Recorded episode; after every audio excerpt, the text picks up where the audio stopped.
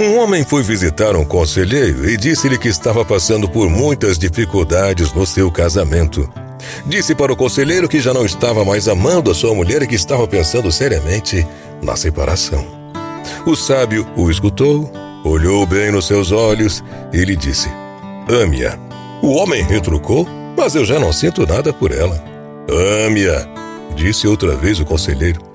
Diante do desconcerto do homem, depois de um breve silêncio, o conselheiro lhe disse: Amar é uma decisão, é dedicação, é entrega, é ação.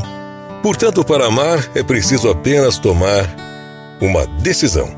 Quando você se decide a cultivar um jardim, você sabe que é necessário preparar o terreno, semear, regar, esperar a germinação e a floração, não é? Você sabe que vai ter pragas, ervas daninhas, tempos de seca ou até mesmo de excesso de chuva. Mas se você está decidido a ter um belo jardim, não vai desistir, por maiores que sejam as dificuldades. Concorda comigo?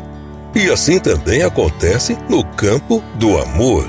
É preciso dedicação, cuidado, espera.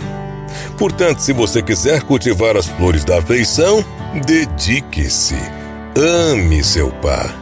Aceite-o, aceite-a. Valorize-o, valorize-a. Respeite-o, respeite-a. Dê afeto e ternura, admiração e compreensão.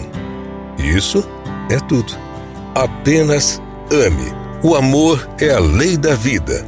Se não houvesse amor, nada mais faria sentido. Pensa nisso.